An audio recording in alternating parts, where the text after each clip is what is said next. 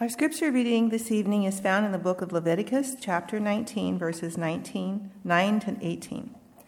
Do not reap to the very edges of your field when you harvest your land, or gather the gleanings of your harvest. Do not go over your vineyard a second time, or pick up grapes that have fallen. Leave them for the poor and the foreigner. I am the Lord your God. Do not steal. Do not lie. Do not deceive one another. Do not swear falsely by my name and so profane the name of your God. I am the Lord. Do not defraud or rob your neighbor. Do not hold back the wages of a hired worker overnight. Do not curse the deaf or put a stumbling block in front of the blind, but fear your God. I am the Lord.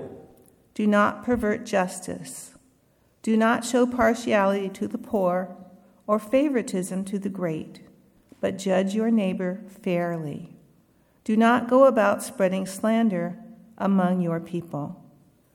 Do not do anything that endangers your neighbor's life. I am the Lord. Do not hate a fellow Israelite in your heart. Rebuke your neighbor frankly so that you will not share in their guilt. Do not seek revenge or bear a grudge against anyone among your people, but love your neighbor as yourself. I am the Lord. This is the word of the Lord. Thanks be to God. The Merchant of Venice is my least favorite uh, play of Shakespeare. How many of you have read it? Anybody? Some of you have read it, yeah. Yeah. It's I, probably one of his weaker plays. There's a couple things that, that jump out at me. Um, you know the expression "play the fool"? Came, comes from that play. I love that. But, but the most famous expression from that particular uh, piece of fiction is a pound of flesh. You know, I, you know, I, it's hard to get a get your kind of put your finger, I think, sometimes on the nature of the Shakespearean genius. And when you read him, or when you read, or you read the story, maybe you're not a big Shakespeare reader, but even if you just watch the story, even if you just watch, um, uh, what's, the, what's the adaptation with the, the Jets and the, the West Side Story? If you just watch the adaptation, you, will see, you, you can see how his genius. He was able to reach into the human experience and just nail it, like in a way that's uncanny. He's, he almost he's almost as good as the Bible at that. He's that good. He's just a genius. Nobody's been able, ever been able to really match him. One thing he was really good at capturing is hatred. I don't know, something about, he just, he knows how to reach into hatred. I, uh, his, his, his, his bad guys, Richard III, they're the, they're the ones that are memorable. Uh, uh, it's Othello, uh, and Othello, Iago. Uh, what a, Iago is the ultimate bad guy, by the way. Before that, even in literature, there's never been anybody like Iago. He, he's animated by a malice and delight of malice that's just uncanny. Shakespeare seems to see, and, and we recognize in it, in his writing, we're like, I know that. I know people like that. I know situations like. I go, whoa. And I thought about the pound of flesh uh, question. You know, Shylock, you know, uh, he, it, that, po- that whole play is very anti Semitic. It participates in a lot of the anti Semitism of its age. You know, it's really hard to play a Jew in the, in, in, the, in, the, in the Globe Theater. Do you know that? Because Jews were so hated that if you played a Jew, the people in the, the, audience would throw things at you just, just for fun. They'd, throw, they'd have to dodge things while you were saying your lines. That's how involved the, group was. That's kind of, kind of wild, huh? But, but, the, the, but this ability to reach in and express and, and, and kind of put in front of you hatred. You know, I think maybe this is part of his genius. We all know what hatred is, and we all know how to do that. We all know what that feels like, and we all know how that can animate us how they can drive us, and how they can destroy us. Well, I, I, today I, I, was kind of this, this text. I want to, I kind of, that's a launching point for me because I want to talk about hatred. They really, are, the, the, the message tonight is going to focus on the last two verses of this passage from Leviticus 19. But let me give you, let me give you my, my plan of attack tonight, to this, tonight, okay? I want, I want to kind of, I'm going to make some observations about the text. I'm going to go through the text so you understand it. it. We're really focusing on the last two verses. And then after, after we look at the text, I want to I want to make a series of observations. I'm just going to I'm just going to run through a battery of observations. I'll tell you why I'm doing it, and, I, and you can share these observations with me helpful in understanding the text. And then I want to I want to ask how this how we can enact not hating, not hating, learning to rebuke our brother. It says there, your neighbor frankly, learning how not to seek revenge, to love our neighbor as ourselves. And, and, and I, let, me, let me cry out to God. Holy Spirit, I ask for you to do the work that is impossible for me to do. It's really impossible for all of us to do. Bring us, Jesus, reveal to us your gospel. Father, I pray you would ordain this for this hour to, to, to, to glorify your Son. In Jesus' name, amen. So, uh, uh, uh, so the language, so Leviticus 19, now, now we're in the law, this Torah, the law. You see it? Now, I mapped it out for you, just, you know, I mapped it out so you could see the fivefold structure. Do you see the fivefold, fivefold stanzas? The five stanzas. And each stanza has a refrain where God says, I am the Lord. That's kind of an interesting, an interesting format. Now, this format, by the way, this I am the Lord refrain format, happens all through chapter 18. Eh, chapter 18 is all about the, the sex stuff, it's all the sex rules. And, uh, and then chapter 20, it's in chapter 22. And, and, and it continues on, it's this formula. It goes on way past that, and occasionally it's said. But in this particular part of Deuteronomy, Leviticus, this is Leviticus, not Deuteronomy, this particular part of Leviticus, this is the refrain. This is over and over and over again. So let's, let, us let us just jump in into some of the language. And so we can, we can, you may not even understand this first bit. Did you understand the first bit? How many of you uh, had a, have had the chance to mow lawns like for hours? Anybody? Carol's done it. Uh, all right, uh, you've done it. Yeah.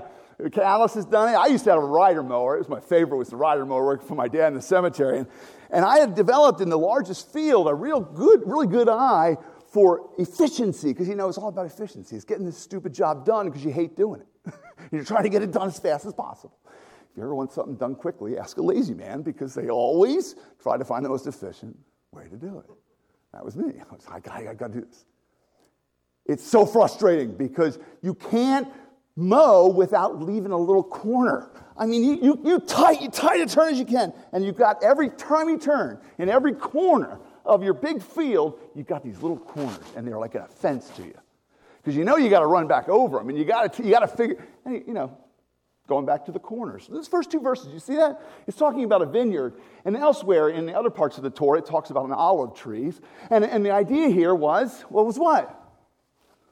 Don't be so efficient.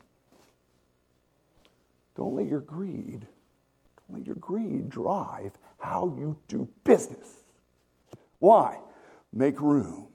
Make room for the poor to be able to come into your fields after hours, after you've done all your work, and just pluck, get a little something to eat, a little corn, a little olive, a little grape out of the vineyard, a little piece of wheat.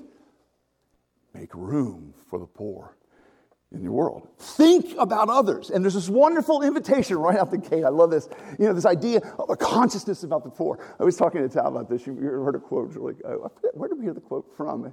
That's not important, but um, uh, the one who is gracious to the poor lends to the Lord. Isn't that a beautiful poem? Isn't that a beautiful, isn't that a beautiful proverb? The one who is gracious to the poor lends to the Lord himself. What a beautiful picture. And, and where we have this, this tender compassion. Now, you notice we're beginning right here with a sensitivity about others. And this other sensitivity is all of these. You notice that? They're all about um, do no harm to your neighbor. We're going to sum them all up. Do no harm to your neighbor. Do no harm. That's the law as it's being expressed here. So it begins. It begins in this kind of almost innocent way and, and invites us to make it wonder how am I leaving room for the poor? How's my tipping? You know, whatever it is, whatever ways we are able to see our lives help others. Now let's go to the next set.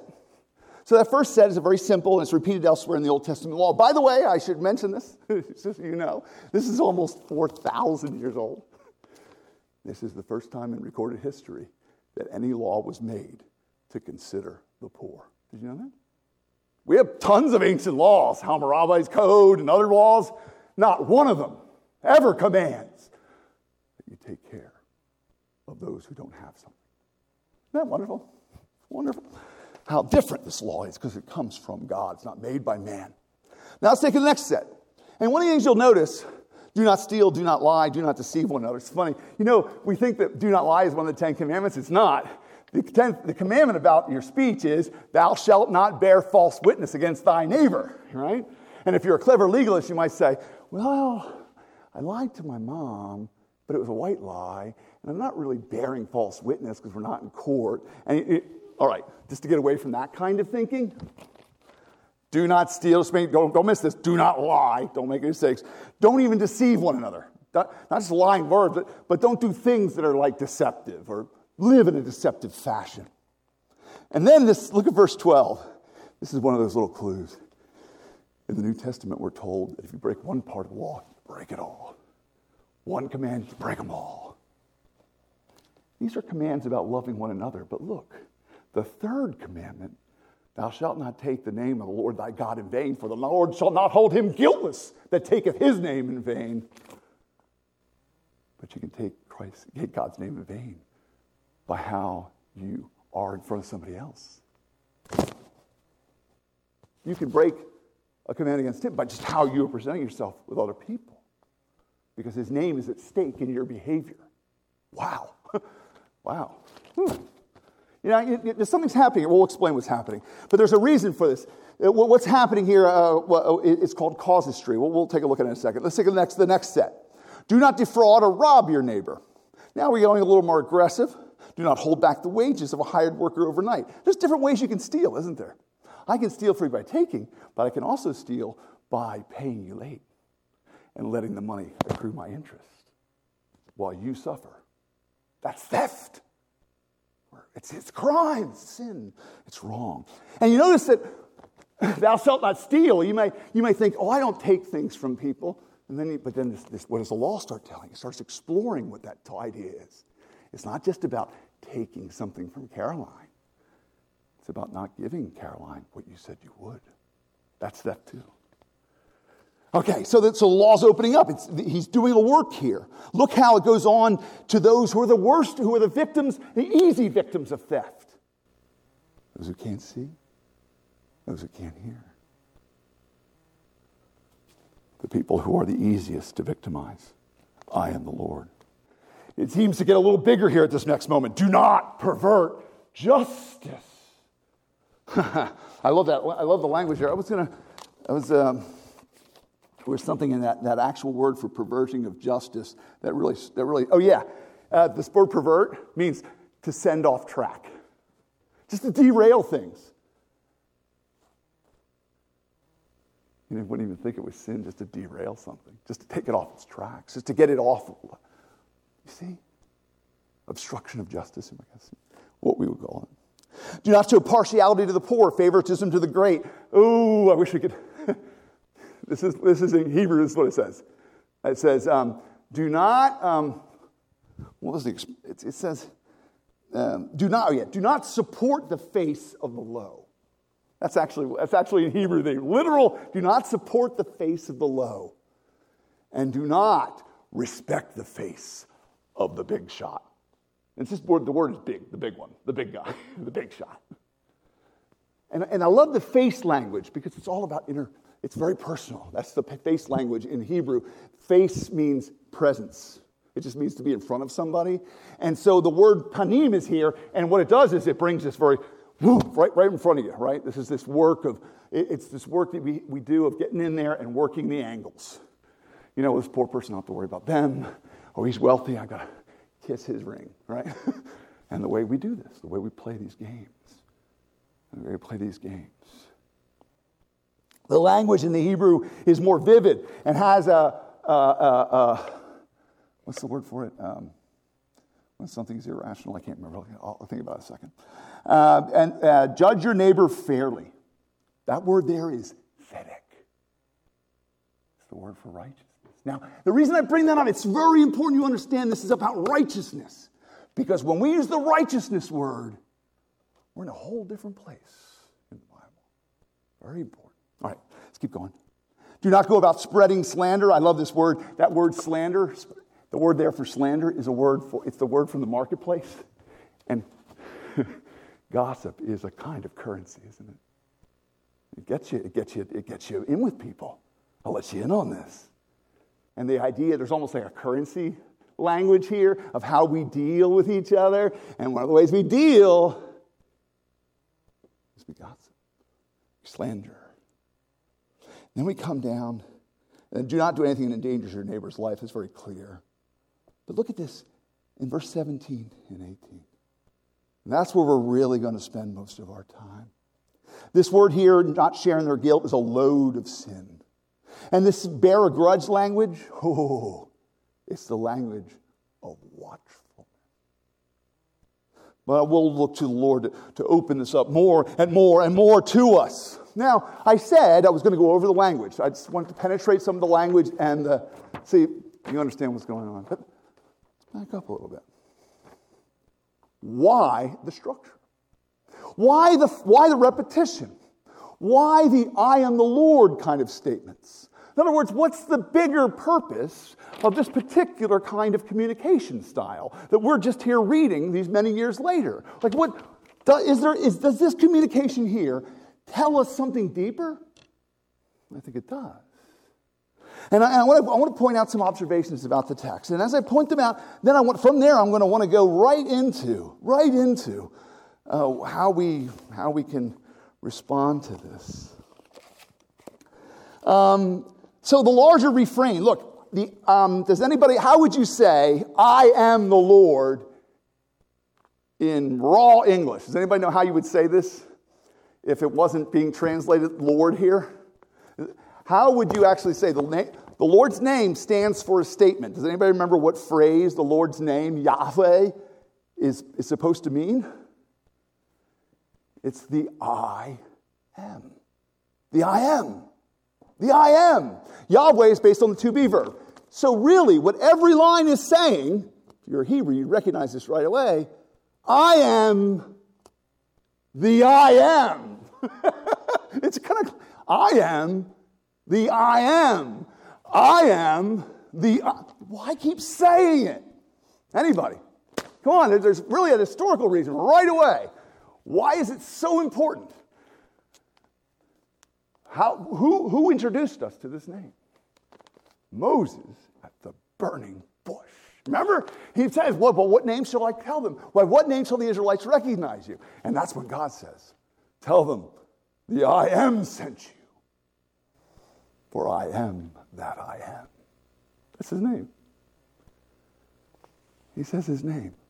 Oh. Oh. What's, what's the point of that? I think the first point is this the law reveals the inner nature of God. What is he saying? Here's a rule, Spencer. I am the Lord. This is what this is about. Here's another rule, Gene. You see, I am the Lord. You understand this? If you have any question about any detail of what I say, it is I who have said it. It comes from me. Um, it partakes of me. You see, it's it's holy. This refrain, it seems to me, this refrain has this almost punishing refrain, as it were, maybe comforting to some of us at times, or it could be either way, whether you're feeling guilty or need hope. But this refrain again and again, like an assault, as it were, or like an oath every time. It's almost like an oath, right? Do this, I am the I am. And what he keeps doing is that the ground of existence, the ground of the material existence of this of this and the moral existence of you and me are rooted and exist in the person and eternity and grandeur and person of an eternal God, the great I am. Praise Him. That's what the text is doing to you. It keeps saying to you again and again, again and again. It is putting before you this rules and these rules reveal who He really is in His character how he thinks, what he values, what he does. Wow. That's what the refrain keeps telling us. What else does it tell us? Well, what is repetition for? It's for knuckleheads. Isn't it? What's repetition for? It's for knuckleheads. It's for people like you and me. Maybe you don't consider yourself a knucklehead. Uh, I actually put a note here. It's for knuckleheads and hard hearts. Knuckleheads and hard hearts. Pick your choice. There are three synoptic gospels. Why? Why? Why this repetition? Because Spencer forgets. And so does Clay. And so does Jack. So does you. You ever feel like you could hear a sermon and within about, I don't know, 30, 40 minutes, maybe somebody, you get a bad phone call or somebody cuts you off in traffic and everything you just heard just goes, just evaporates just like that. You, uh, uh, am I the only one this happens to? Mm, we need repetition. There's a wonderful sense here. In other words, be in the law a lot. Be in the law. Be in the law because it constantly delivers to you a knowledge of God. Good stuff. The repetition is meant to invite you into hope. Um, what else? One of the things that's happening here is casuistry. Now, what is casuistry? Case law. In other words, we have a command thou shalt not bear false witness against thy neighbor.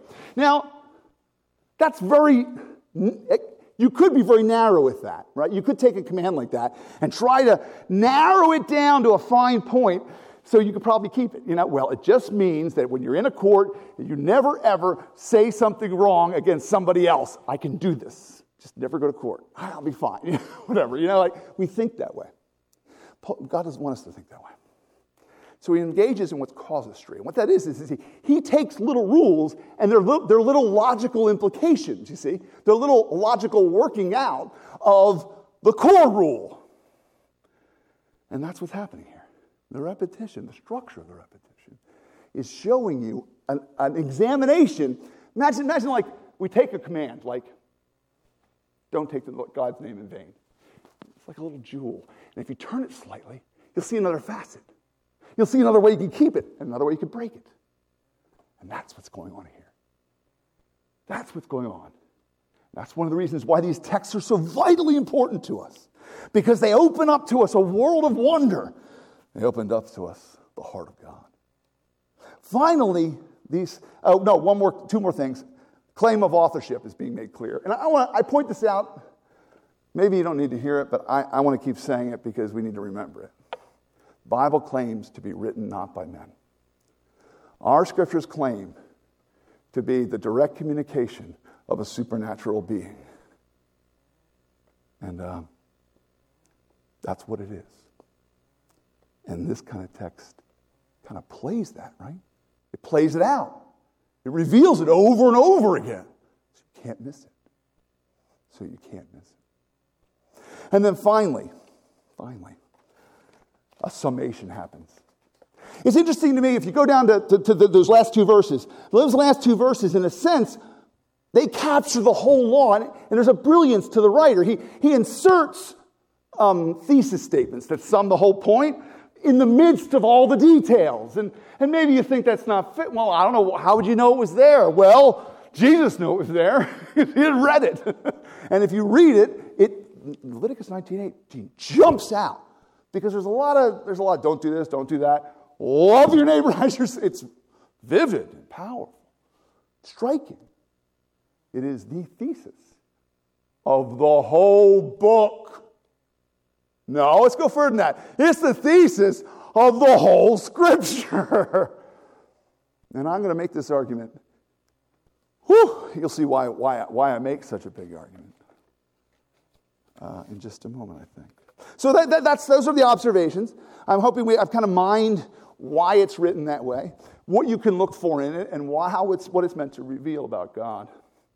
But let's, I want to get a little closer now to talking about what kind of God He is. And then from that, uh, His call to love us, to love the way He does. This is what gets me about this first and foremost. It sounds so silly when I say it, but it's so true and it's, it's everywhere in this. God is a person. I, I know that sounds like, oh, we should all know that. We should all figure this one out by now. But if you've figured out how God's a person, then please tell me what that means. Because that is astounding. he is not a force. He is not some watchmaker. He is not, not some vast machine. He, no, he's a person like I'm a person. and you're a person. Whatever makes, and we can't even figure out. If I were to ask you what makes you a person, you probably couldn't even tell me. You must say, well, I know, I can think, but if you can't think, are you stop being a person? No. And you say, well, I feel things. Well, if you stop feeling things, you stop? No. It's some indelible thing in you. Why? Because God made you. Because God made you. You're not created by chance or, or, or evolution. That doesn't happen. God made you. And therefore, you, you, there's something about you that reflects this, that, that, that, that the grasp, it's there for you to understand, for you to grasp some of these things and be able to see them. God is a person. He can be offended. He can be feared. He can be angry. He can be. And I guess, starting with this idea, you, know, you think, well, I guess what I was going to say this is that I wrote in my notes, um, and this is about the law, remember? We're talking about rules and about love. Um, why, is this so pers- why is this so important? Uh, God never says this. There's a book of things God never says. Somebody should write it, it'd be kind of fun, but things God never says. Oh, it's nothing personal. God never says that. God is never impersonal. He takes all of the offenses in the law, even the, even the ones you, you, you, know, you think aren't that bad. And he says, I am offended by all of them.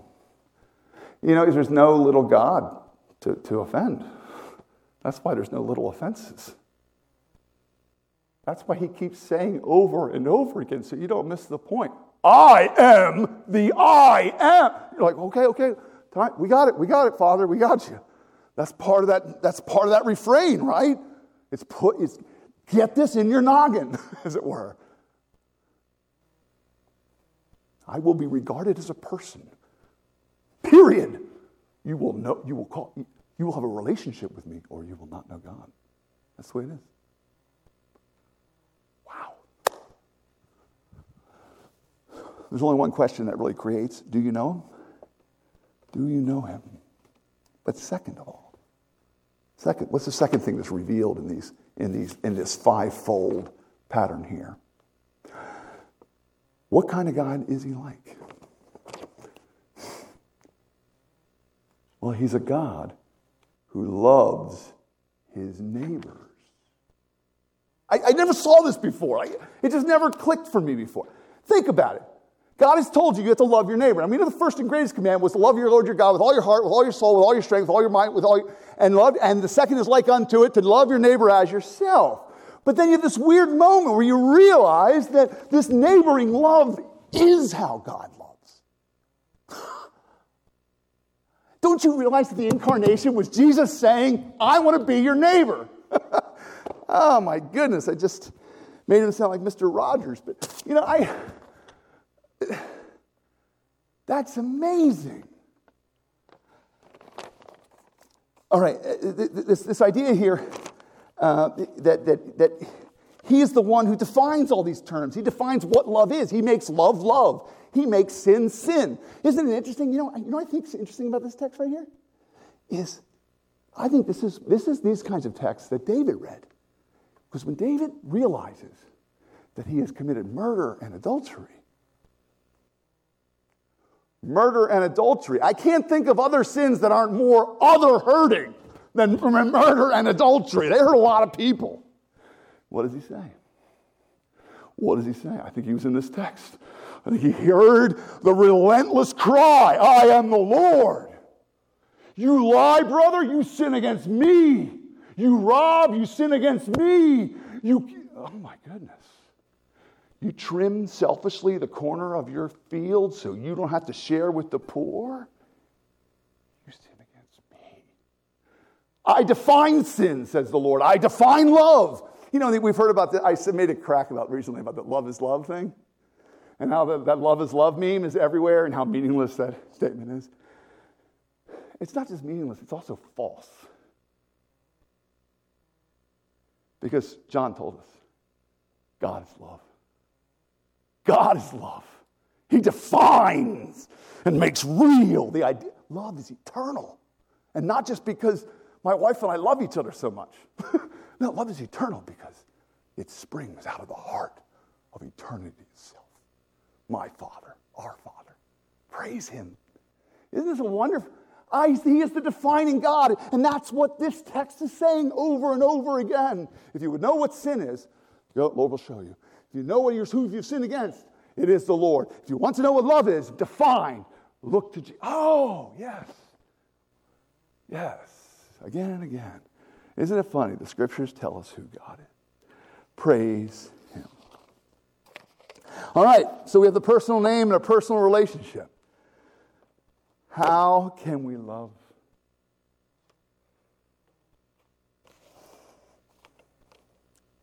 Let's take a look. Let's go down to verse 17. Let's take a look at it with me and look at the first thing we're told. Because it's your greatest hope. This first command, I think, is the one command, sorry, one command in this text that tells you more about the good news than anybody else, anything else. It's the first one right here. This is an amazing one, y'all.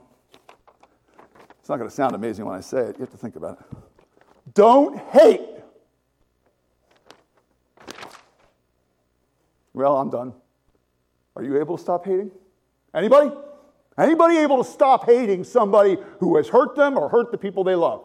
I mean, you can just turn it off. You, a little dial, you go, boop. You can, do, you can obey this command. I, I don't hate anymore. I don't hate at all. I, I feel fine now. I, I feel good. You know? This command doesn't make any sense. This command, this command sends us to hell. It puts us under judgment. For who can stop the feelings of hatred when they're hurt? But don't you get it? Don't you get it? I guess this is the first hate crime legislation. As a joke. But uh, I, I hope you can hear this. One of the purposes of the law, one of God's clearest, most dear, and important purposes of these rules was to show you how much you need Jesus, to show you again you cannot do it, to show you again you are beholden to hatred in your very nature, unless your nature be changed, unless you be born again unless you are born again of a seed unperishable into a, into a new person who finds it possible not to hate. And that's a work God does. You know, it's funny, this text right here, when it says that, that moment where it says, do not hate, it is telling you you have to find a way to get rid of the hatred in your heart. So I'm telling you, your hatred put him on a cross and executed him, and his blood ran down to heal your hatred because you hated God, you hated yourself, and you hated everything. God, God, fixed, God fixes all that by recreating us into his image of love because he loved his neighbor. He loved you. You're his neighbor. Everybody's his neighbor. He fills all in all. And he loves. Ah. He, he loves. And when you put your faith in Jesus. The possibility of a new heart, of a new ability, a new desire for love. you know, look, maybe it'll start like this. You'll begin to hate your hatred. Praise God for that. You know?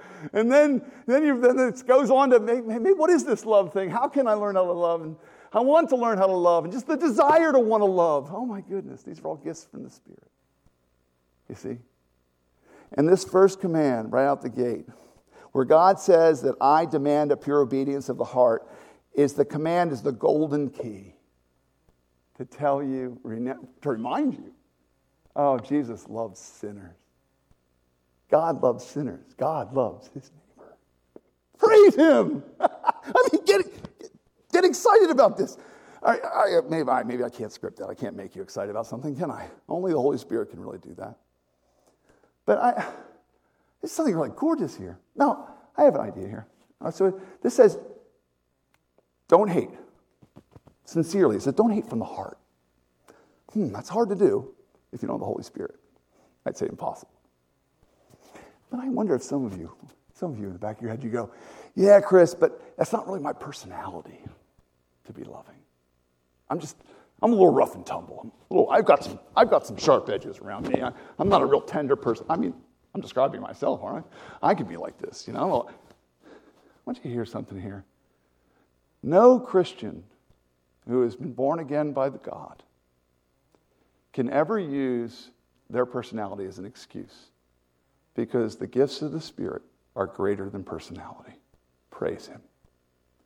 And if you say, I don't know how to love, I can't love, I can't learn whatever this is, or I can't learn to not hate, then you're, you're just not telling the truth. you're not telling, because you're not living in a dependence. You're not living in what God does and can and will do, does for folks like us. Praise Him. You know, the Holy Spirit makes personalities irrelevant. Praise Hey, well, that way he gets all the glory, right? he gets all the credit. Now, what's the next? What's the next command? So you're supposed, supposed to do not hate from your heart. What's the next command? Rebuke your neighbor frankly, so that you will not share in his guilt. Hmm. That's an odd command. It was kind of funny because I was thinking about this. That kind of command doesn't really occur in the Bible until the New Testament where we're told to rebuke each other. We're told to exhort each other and encourage each other in the way. There's some of it in the Old Testament. There's Deuteronomy 6, talk about this on your way and stuff like that. But that second command there, see what it says? Rebuke your neighbor frankly. And why should you do that? So you won't share. And the word there, share in the guilt, means carry the burden with them. There's a word, carry their burden. You would be weighed down with their, with their burden if you didn't confront them. You would share their guilt. You ever thought that? All right, what's this talking about here? This is talking about discipleship. It's talking about showing up in people's lives and speaking out. Showing up and speaking out about the gospel with each one another. Jesus talks about this very text in Matthew 18. What does he say? When, not if, but when your brother sin, catch your brother in a sin, go and tell your brother his fault. What does it say? And if he listens to you, what has happened? You have won your brother. You had to win. You won. I love this idea of winning people too. There's something very sweet about that of winning, you know. And uh, what am I talking about right now? Where did I just go? What, what, what am I talking about right now? Rebuking. Thank you. Thank you. All right. So where Christ says, when your brother sins against you, go and tell him his fault. If he listens to you, you've won your brother. You know what I love about that? That has happened between me and Joyce. That has happened between me and Spencer. That has happened between me and my wife. What am I talking about here? It's happened between me and Cedric at times. Christ is describing when you catch somebody in a, an error or sin, maybe I did it to you, you did it to me, but it's this, hey, bro, hey, you know, your language or your attitude or what you did the other day, you, I think you shared with something that I had said to me one time, and, and, and what was my response is supposed to be, I hope it was at the time, uh, thank you, sister. I want to learn, I want to grow. Now, that interchange is supposed to be the most ordinary thing that happens in the church. Remember where the Bible says a wise man loves a rebuke? You're supposed to be going to all your church brothers and sisters, hoping that they'll point out things that you're doing wrong. So, because you won't know. You may not know. And they're hoping that, and this is all done loving, this idea that people would care about whether you were going the wrong way or doing the wrong thing or living in a blunder in a, in a way that was wicked or foolish or harmful, right? And so what we're supposed to be doing is doing this, and we're very bad at it. And, and I, maybe a lot of us don't even look for it from others, you know, because we're afraid of what they're going to say to us. They're going to tell us that we're bad people or something. But we, that text is saying if you don't go to your brother, you share his guilt. You know what that's? That's watchtower language, right out of Ezekiel. The blood's on the, remember that? I don't know if you guys know this, but when I was a kid, if a preacher really wanted to get everybody really riled up, he'd do a watchtower sermon. And what that meant was, are you, going, are you on the watchtower? Are you, are you wait? Are you watching for others? Are you, are you going to tell them the end's? Oh, I remember those sermons. They make you feel so guilty because what it says is if you don't warn people about the oncoming judgment of God, their blood is on your hands. If you have not told people about Jesus, who you know, their blood, you are guilty of it. You are guilty of their damnation. I don't want that. Do you want that? I don't want that. Guys, I take this so seriously that I make a point of sharing the gospel with everybody I meet just so I will not have to answer a question about having failed in that matter, lest I be responsible. It's one of the reasons why, when I'm preaching, I always, want to, I always want to say what I'm afraid to say because I don't want to be here to please people. If I'm here to please people, I'm just playing favorites, and that's not from Jesus. I just had this idea a wise man loves a rebuke that there would be such a wisdom of the Holy Spirit among us where we are hungry for frank conversations about how we talk, how we live, how we love, how we worship. Anybody game? It's a tough one, isn't it? But it's a command. It's a command. It's not a suggestion. Go and do this. What's the third? What's the third command? Do not seek revenge.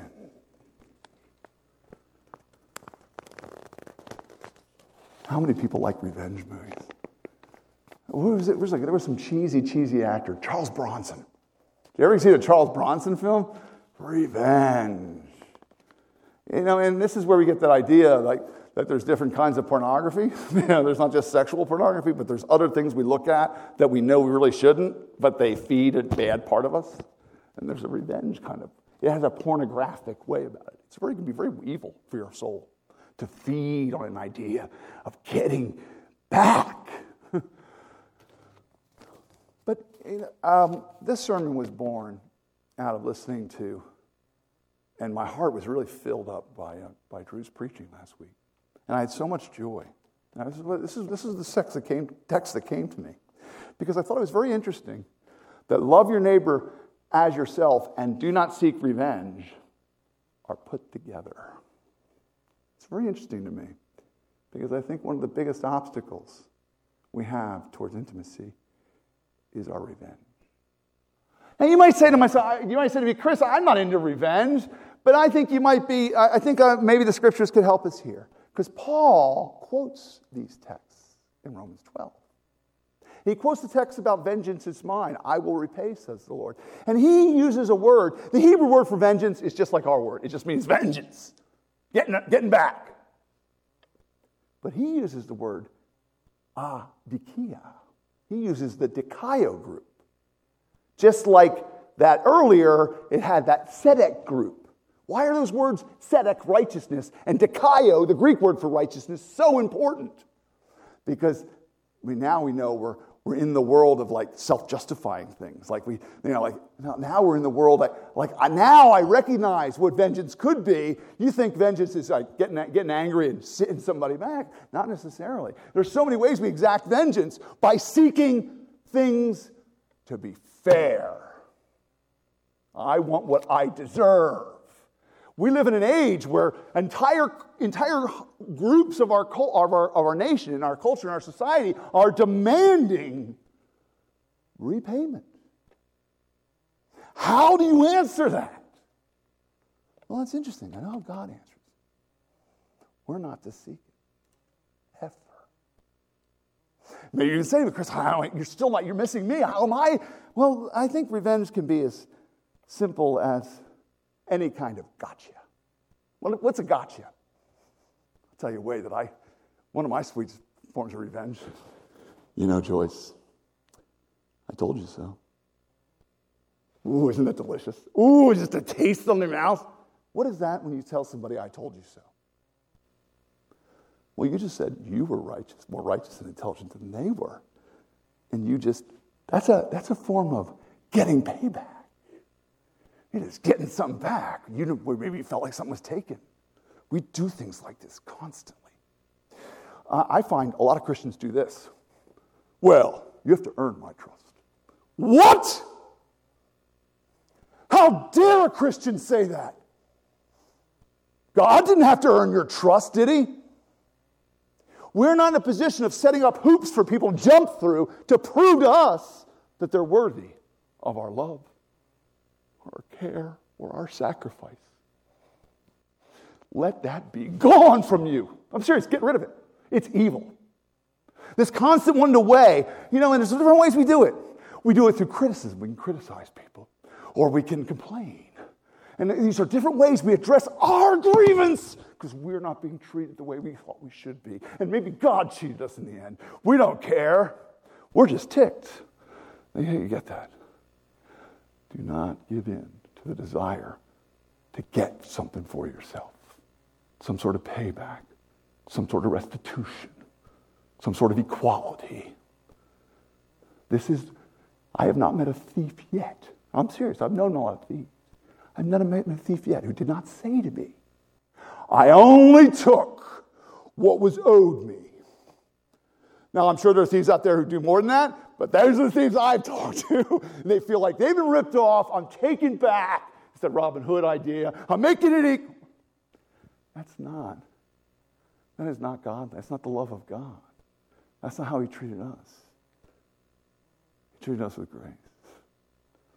You know, there's this idea that, you know, Christians talk a lot about grace, but they're not very gracious about it sometimes. Right?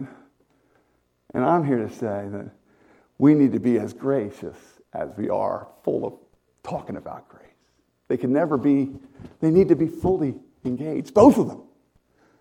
You can't, you can't say, well, the ends justify the means, so I, it doesn't work like that in the kingdom. The ends never justify the means in the kingdom. The means are as important as the ends in the kingdom. Heaven is as important as the cross. One doesn't get a second place. They are valued, and that's, and that's in this endless refrain about all these different ways to keep the law. God is saying, I am the I am. Don't you get it? Ground your life in me and my character and my rebirth. Now what's possible? Everything's possible. Don't you know that? Don't you know that power and possibility open up before eternal love? Don't you know that men and women have been raised from the dead? Don't you know that people have been cured of cancer? Don't you know that wombs have been opened? Don't you know these things have been up and written before you over and over again in the words of the Bible? This is our God.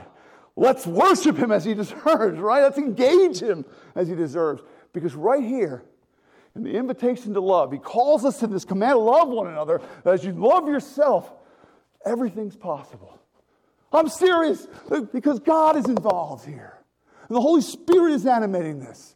And we are little pictures of him loving. He loved us as his neighbor. Now we're loving our neighbors just like he does. And we are an echo of grace over and over again, all around us. Praise Him. And there, the possibilities don't. Everything gets better. Get this. Get this. Um, so, there's a lot of thou shalt nots in the Bible, right? Don't do this, don't do that, and don't do this, and don't do that. You know, was it? Don't drink, don't chew, and don't go with the girls that do. Right? You could multiply nots over and over again, right? You could not this, not that. But all you, all you do is suffocate. but that's not where the Bible heads, does it? The not drops in the New Testament, doesn't it? The nots, they're still there, they're still vital, they're still important to teach us, but the nots aren't necessary. In other words, saying don't do this anymore is not anymore what God has to say to people born again by the Spirit. Why? Because the fruit of the Spirit is love, joy, peace, patience. Against such things, there's no law. There's no law written to do those things, so you don't need one. and that's us now. And there's this living possibility. I, you know, um, they're just showing up. I see the Spirit unlocking us in our spiritual imagination. Here, all right, so I'm going to close with these two things, and, and hopefully it's be encouraging to you. The first, oh, the first, the first um, The first rule, if it could help you, is, and this is this is where I came up with. You can come up with a different version of this, but I think the Spirit can unlock our imagination, the spiritual imagination. And I think the spiritual imagination is the daughter of faith. The spiritual imagination is faith set free, giving birth to new life and new ideas, new visions, new sense of new, anyway, new sense of identity. But look at this. The question to live by in the spiritual imagination is this What's the most awesome thing that I would want someone to do for me if I was in Clay's shoes? or anybody's shoes. Pick your pick, right? Doesn't matter. Pop that question anywhere you want. Pop it wherever you want. You know, if you, gosh, if, if I was in that situation, the most awesome thing that somebody could do for me would be blank. What is it? Call, a note, uh, an encouragement. Don't you hear it? That's the law of love, remember? Do unto others, do to others the very things you want people to do for you. It's such a golden key of thinking. And you've heard it before, right? You've heard of this before. I'm just trying to put it in a way that just kind of sparks a little bit. Maybe make you a little more aware of it in your day to day. But something else here in the law I'm excited about. We're, we're, we're, reading the rules. When's the last time you guys read the law? Can anybody do the Ten Commandments here? Can anybody do the Ten Commandments? Right off the top of their head? You could, I believed you could, Scott. Only one of us. Study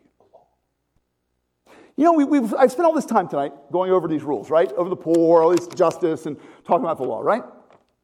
Something happened tonight while I was doing it. I don't know if you know it. But it got brighter in your life, your heart, your mind. It, it got brighter. You, you're probably sitting there thinking, it's pretty dark in here, Chris. I know, I know. But it's still brighter now than it was 40 minutes ago, right? We've been in the Bible. The more you get into the scriptures, I, I want you to hear the word of God here. What the Word of God does, these, all these, remember I said this is casuistry, of working out the rules? You need to learn how to work out rules too. You see, there's going to be situations you're going to be in this week, each one of you, that are not predicted by this text. Anybody walking through a vineyard this week, later on, picking grapes? No, we're not, we're, not, we're not in this. We're not in this pastoral world here, right?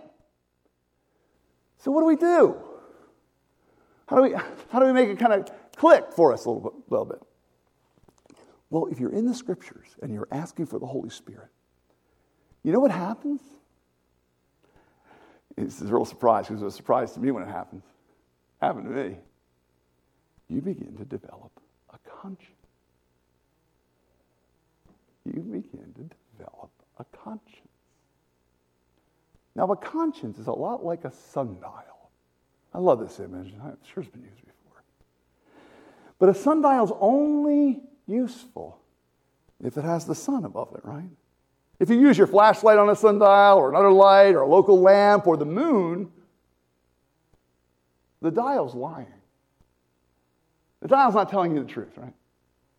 And you and I, we don't have a Bible in our hands, and we barely memorize most anything in it, for, for that matter. And we need something, you need something in the moment when the person comes up on you with something that you don't like, or maybe something you do want. Who knows? And those moments, those moments that, that, that free, the moment where you, you know, it's, it's do it or not do it. It's, it's sin or not sin. It's, it's, do I run or do I engage? What do I do? And in those moments, you need your conscience. And it's not Jiminy Cricket, it's not little crickets talking in your head. It's the work of the Holy Spirit. But your conscience is only as good as how much you know God's. As much as you're in it. And so what we did tonight, what, I did was, and that's why I went over all the text instead of just Leviticus 17, 19, 17, and 18. I wanted to go through all the text. But what was I doing there? Well, I'm, I'm concerned about my wife's holiness. I want her to be more holy. And so I'm, tr- yeah, that's enough of that. All right, so I'll pick on Joyce. No, I'm just kidding. Uh, what's going on there? Well, I'm being a little sneaky, but I know that as I present the law to you, as it gets into your head, something good is happening to your heart. This is why there's repetition in the text. This is why there's repetition in the Christian life, going back to church again and again. This is why we do these things. Why? Because it's capable of your conscience to get seared or broken or, or off kilter or illumined by a different light. Maybe your own reason. Maybe by what the group's doing. Maybe by the general attitude of this age. Maybe by San Francisco's morality, whatever that is. But this is the good thing about being in the law. Because to the reborn heart, it's like life and training and development and sharpening so that you can clearly navigate this world. So that as I send you out from here, I'm wanting the Holy Spirit to guide you, you have hope, making good decisions, learning to trust the Holy Spirit and your con- as the conscience gets sharper and better all the time. Anybody remember what happens to Shylock? Anybody remember? Antonio doesn't pay up. So Shylock takes him to court. He wants his pound of flesh, right? And he gets to pick where on the body he takes it. That's a part of the deal. Shakespeare doesn't cheat. This is why I don't think it's a good play. Because at the very end, it's a bait and switch. The, in court, Shylock, wanting to take a pound of flesh, is now guilty of a crime himself. So what, the tables get turned on Shylock, where he was trying to get revenge, and now it comes back on him. And so, as punishment for him demanding the pound of flesh, he has to renounce all his belongings and convert to Christianity. Shakespeare didn't understand the need for the new birth, did he? He didn't understand that the answer to hatred that he could so capture Iago or Richard III or the madness of, of, uh, of Shylock, you know, he captured so beautifully. But he didn't understand the answer, right? The answer was the need for the new birth, life in our Savior. Let's cry out for that tonight. Let's pray. Father, I thank you for your words. we thank you for your laws and rules. And, and, and, and, and I hope, Father, uh, would you take the words that we were t- tonight about, about, um, about your law and, your, and loving one another? And would you help us to, yeah, Help us to engage our hearts, Father, to give up hatred. Father, teach us how to speak frankly and to love each other in this discipling love, just like, just like your son told us. Told us to do, to speak frankly with each other, not be guilty of that. I don't want to be, just to be free in that. And then finally, just uh, no gotchas, no I told you so's, no, no making people jump through hoops and earn our trust or our love. Father, let, let this place be a triumph of your grace. Let, let, let, let our church, our community, our friendships, our, our, our, our family, our, this place be, be a place of, of just supernatural grace. Father, we pray for the conversion of many. We pray for the transformation of many. Pray for our own transformation into people of love. And would you come and get glory for your Son, Jesus, by answering our prayers? As we ask them in his name. Amen.